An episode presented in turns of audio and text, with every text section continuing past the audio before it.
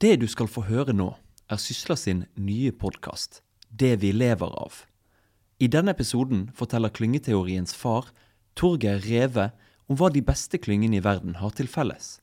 Sjefredaktør i Bergens Tidende, Øyulf Hjertnes, forteller hvorfor det er en fordel å være i samme bygning som hans argeste konkurrenter.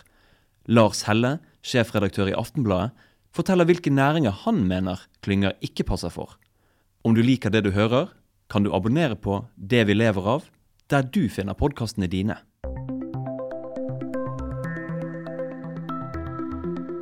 Mange av oss er ferdige med å være alene. Flere og flere bedrifter søker seg til klynger. Men hva skal til for at disse blir en suksess, og ikke bare trendy kaffeprat?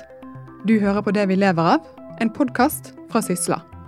Jeg heter Sigrid Haaland.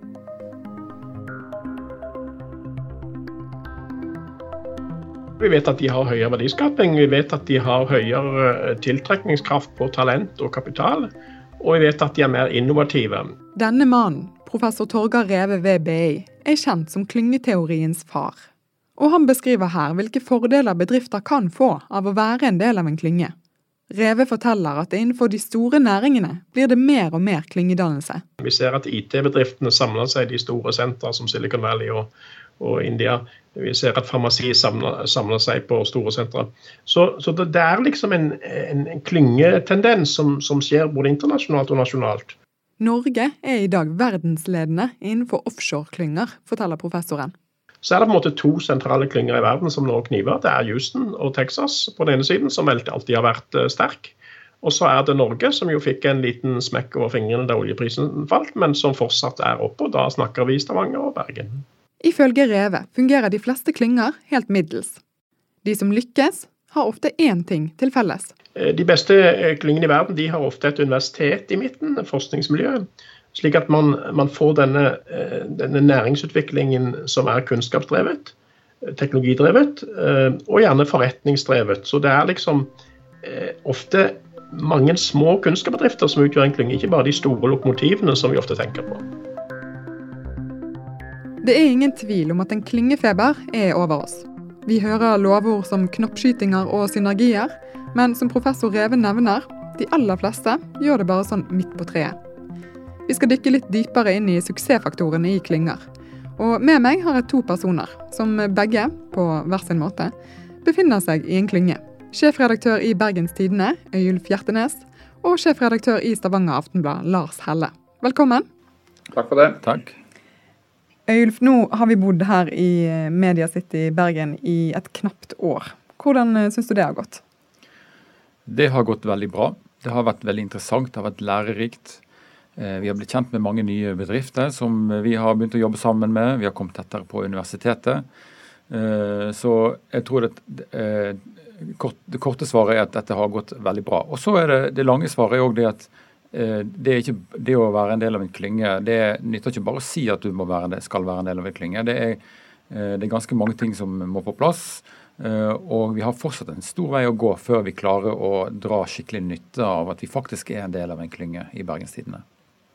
Lars, du jobber ikke i en klynge, men du bor i en by med en offshore-klynge. Hvordan, hvordan er samarbeidet mellom bedriftene i Stavanger?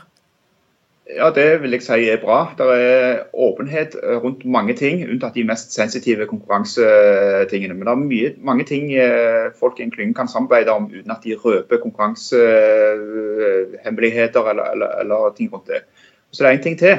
Når de, så, når de, ikke bare uh, ligger så mange bedrifter og ligger så tett, så stimulerer det til hverandre. De får en god oversikt over hva slags kompetanse som er. De kan, det er lettere å få tak i uh, ekstern kompetanse. Og I tillegg så har du fått et, eh, et miljø på Universitetet i Stavanger som er utrolig sterkt på petroleumsteknologi. Det hadde du ikke fått uten at du hadde hatt hele, altså en kultur for å drive på med dette. her. Det er kanskje der Universitetet i Stavanger stiller sterkest. Nå kan jo en klynge være litt forskjellige ting. Altså Man kan jobbe i samme by, eller man kan jobbe i samme bygning, sånn som vi gjør her i Mediebyen. Hvilke forpliktelser er det man egentlig har når man er i samme hus? Altså Man har jo ingen formelle forpliktelser. Dette jo, eh, det må jo være frivillig.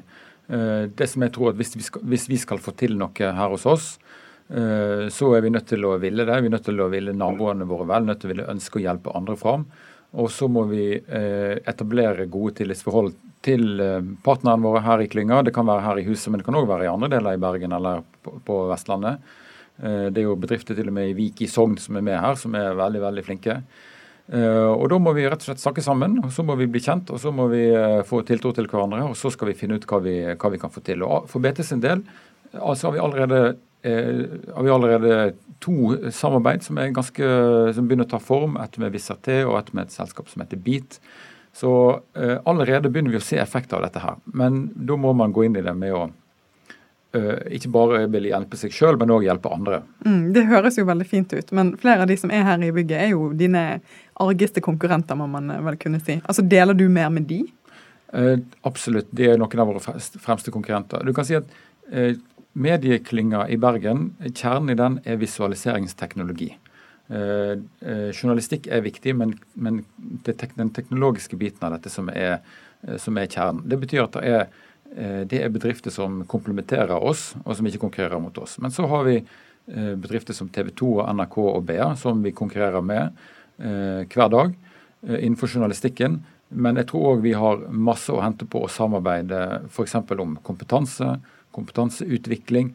Eh, så selv om vi ikke nødvendigvis samarbeider om, eh, om, eh, det journalistiske innholdet, så kan vi samarbeide om andre ting. Vi kan også samarbeide om teknologiske løsninger osv. For det, det, som jeg tror vi alle må erkjenne i dag, det er at ja, vi konkurrerer med nyheter med NRK, BA osv.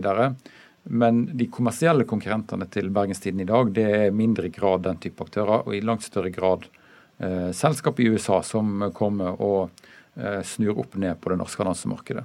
Og Da må vi òg eh, tenke sammen, vi som eh, opererer herfra. Jeg tror òg at det kan bidra til at, eh, at du blir mer obs på ting som skjer i andre selskaper, som kan hjelpe ditt selskap til å vokse. At du ikke nødvendigvis må prøve å finne opp kruttet sjøl. Det er det mange eksempler på fra, fra oljeklyngen i Stavanger. At, at det er små oppstartsbedrifter eller etablerte bedrifter som har kompetanse eller teknologi som kan hjelpe oljeselskapene med, med store, kompliserte utfordringer. Men dette her med å jobbe tett på konkurrenter, altså er det utelukkende bra? Vil, vil ikke man risikere at man f.eks. med et uhell deler noe man egentlig ikke hadde tenkt å dele, eller at man blir for lik i tankegangen? Eh, jeg er ikke så veldig redd for det. Uh, altså du kan si det sånn at nå møter Vi jo, vi møter jo våre konkurrenter i kantina.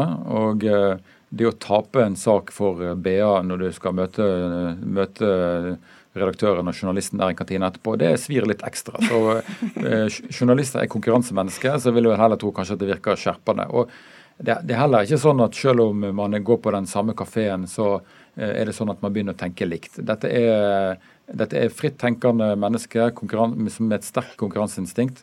Så jeg vil se på det mer som man eh, mer som en eh, konkurranse på samme arena enn at vi eh, skal sitte på hver vår idrettsbane og ta tida og så sammenligne tida etterpå. Generelt så er det jo sånn i norske bransjer at vi tradisjonelt i alle fall har holdt alle kort eh, altfor tett til brystet. Det er utrolig mange ting vi kan snakke om og samarbeide om uten at vi går inn på den hovedkonkurranseflaten, enten det er medier eller oljevirksomhet eller maritim virksomhet. Vi hørte jo eh, klyngeekspert Torgeir Reve fortelle om at denne miksen av forskning og bedrifter det er en av suksessfaktorene. Hva, hva mener dere må eh, til for at en klynge skal fungere godt? Vi begynner med deg, Lars. Ja, det, jeg tror det, Han peker på et viktig, viktig, punkt. og Jeg nevnte jo at Universitetet i Stavanger er blitt et uh, sterkt fagmiljø på petroleumsteknologi, som et eksempel. Uh, jeg håper at det òg kan bli det på smartbyteknologi, som er også en satsing i Stavanger. Uh, og Det er òg naturlig når vi prøver å lage en liten medieklynge i Stavanger òg, at vi har med oss universitetet. For det at å ha med akademia, forskning, utdanning på, på veien inn, inn, i et sånt løp, det tror jeg er helt, helt avgjørende at de følger med på. I de maritime miljøene her så er jo forskningsmiljøene veldig sterke. I tillegg så må du ha entreprenører. Du må ha tilgang på risikokapital. Og du må ha offentlige aktører som er med å, legge til rette. Og så må du ha en bransje som er med òg for å støtte opp under, opp under der. Jeg synes vi ser det mye i, i uh, fiskeoppdrett og sånne ting, hvor det er sterke fagmiljøer, forskningsmiljøer i Norge, og at de er en selvfølgelig del av det arbeidet som, uh, som pågår når uh, norsk industri skal opp og ut i verden. og at de er selvfølgelig foredragsholdere på konferanser og en del av miljøet. Det tror jeg har gjort at Norge er blitt så, så store som de er innenfor oppdrett f.eks. Er det noen næringer dere tenker at klynga ikke passer for? Si det som, for snu på det, De næringene som har mest å hente på å være, jobbe i klynge, er eh, næringer som er internasjonale, som eh, eksporterer varene eller produktene som de lager. Og som jobber i markedskoder som utsatt, som har en veldig sterk konkurranse. F.eks. maritime næring, vi nevnte medieteknologi, den type bransjer. De næringene som er mer Eh, som er mer eh, innenlands og som er prega av litt andre konkurranseforhold, der er det kanskje annerledes. Det kan godt hende at det har noe for seg, men det har mindre for seg. Ta f.eks. dagligvarebransjen. Det er jo en, det som er vel utfordringen i, dag, i dagligvarebransjen i dag, er vel at uh, du har en altfor alt stor maktkonsentrasjon. Uh, mens det å jobbe i klynge handler jo om å jobbe i et utpreget sterkt konkurransemiljø. Ja, jeg har også vanskelig for å se for meg type tjenesteyting, type advokattjenester, at de kan ha så mye å tjene på å slå seg sammen. Selv om det finnes mange forskjellige advokatkontorer i et bygg, så vet jeg ikke om de har så mye til, mer til felles enn, enn å ha felles kantine for eksempel, eller felles resepsjon.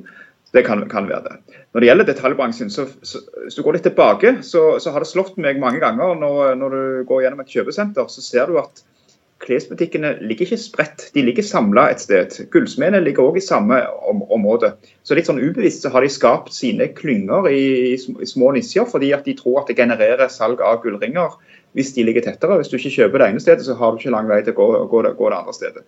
Så, så, det kan nok ha en viss klynge, klyngefordel der òg, selv om ikke de satser bevisst sammen eller driver med forskning og utvikling og den type ting.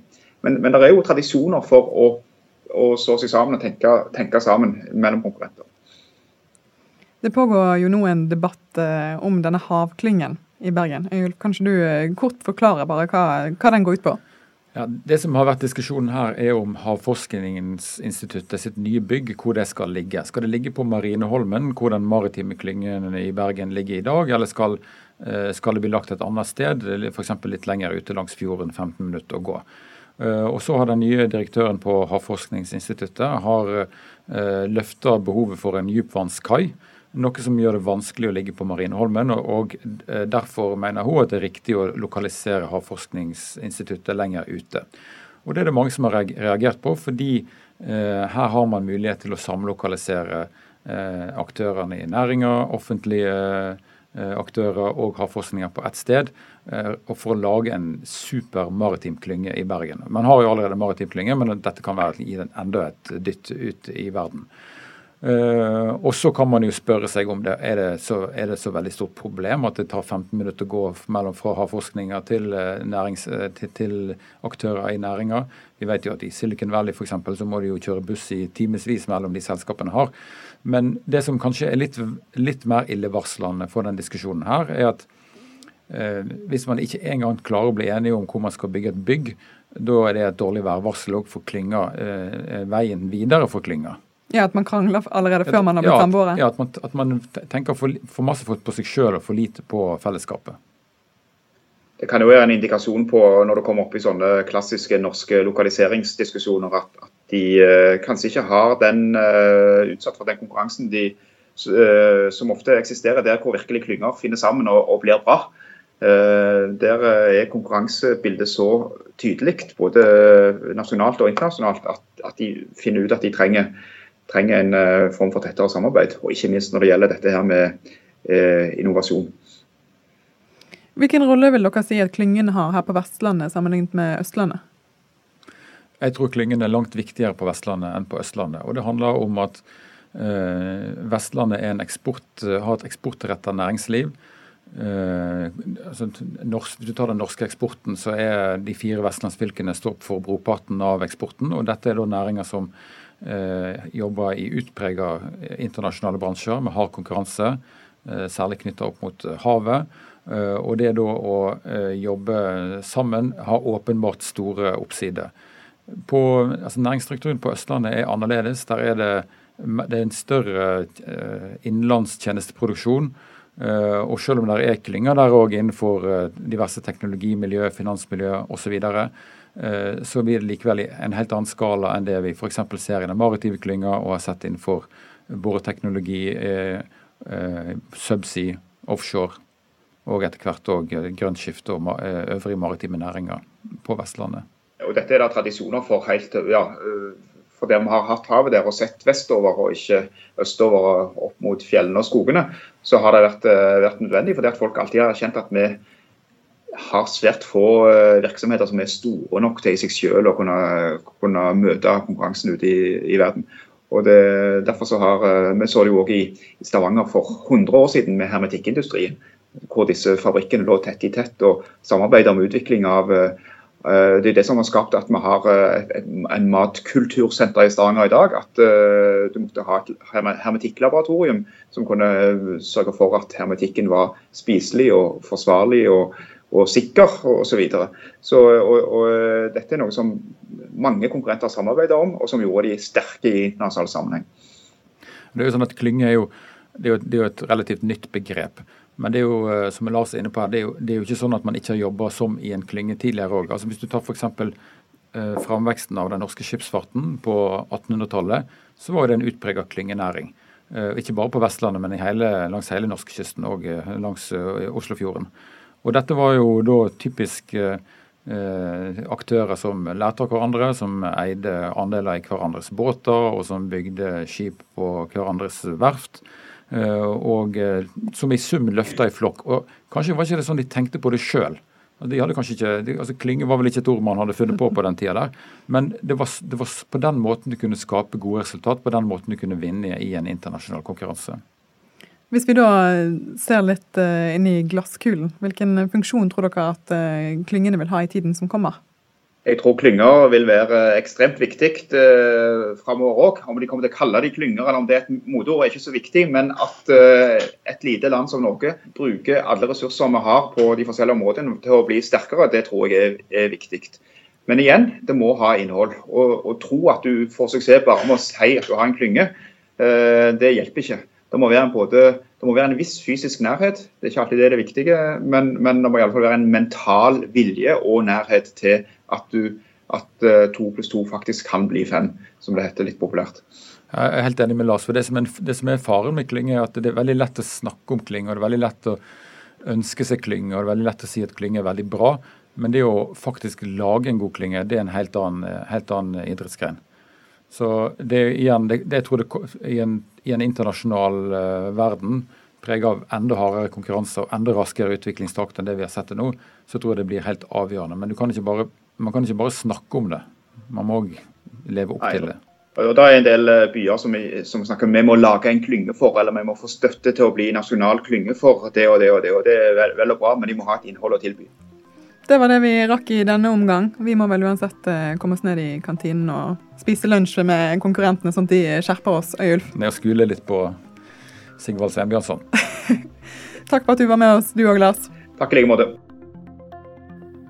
Tusen takk for at du eh, hørte på denne episoden av Det vi lever av. Vi hører gjerne fra deg. Har du f.eks. en idé til et veldig spennende tema du mener vi bør snakke om, så kan du sende en mail til sigrid.haaland med dobbel a at sysla.no. Produsent for denne podkasten var Henrik Svanevik. Jeg heter Sigrid Haaland. Og vi er snart på plass med en ny episode.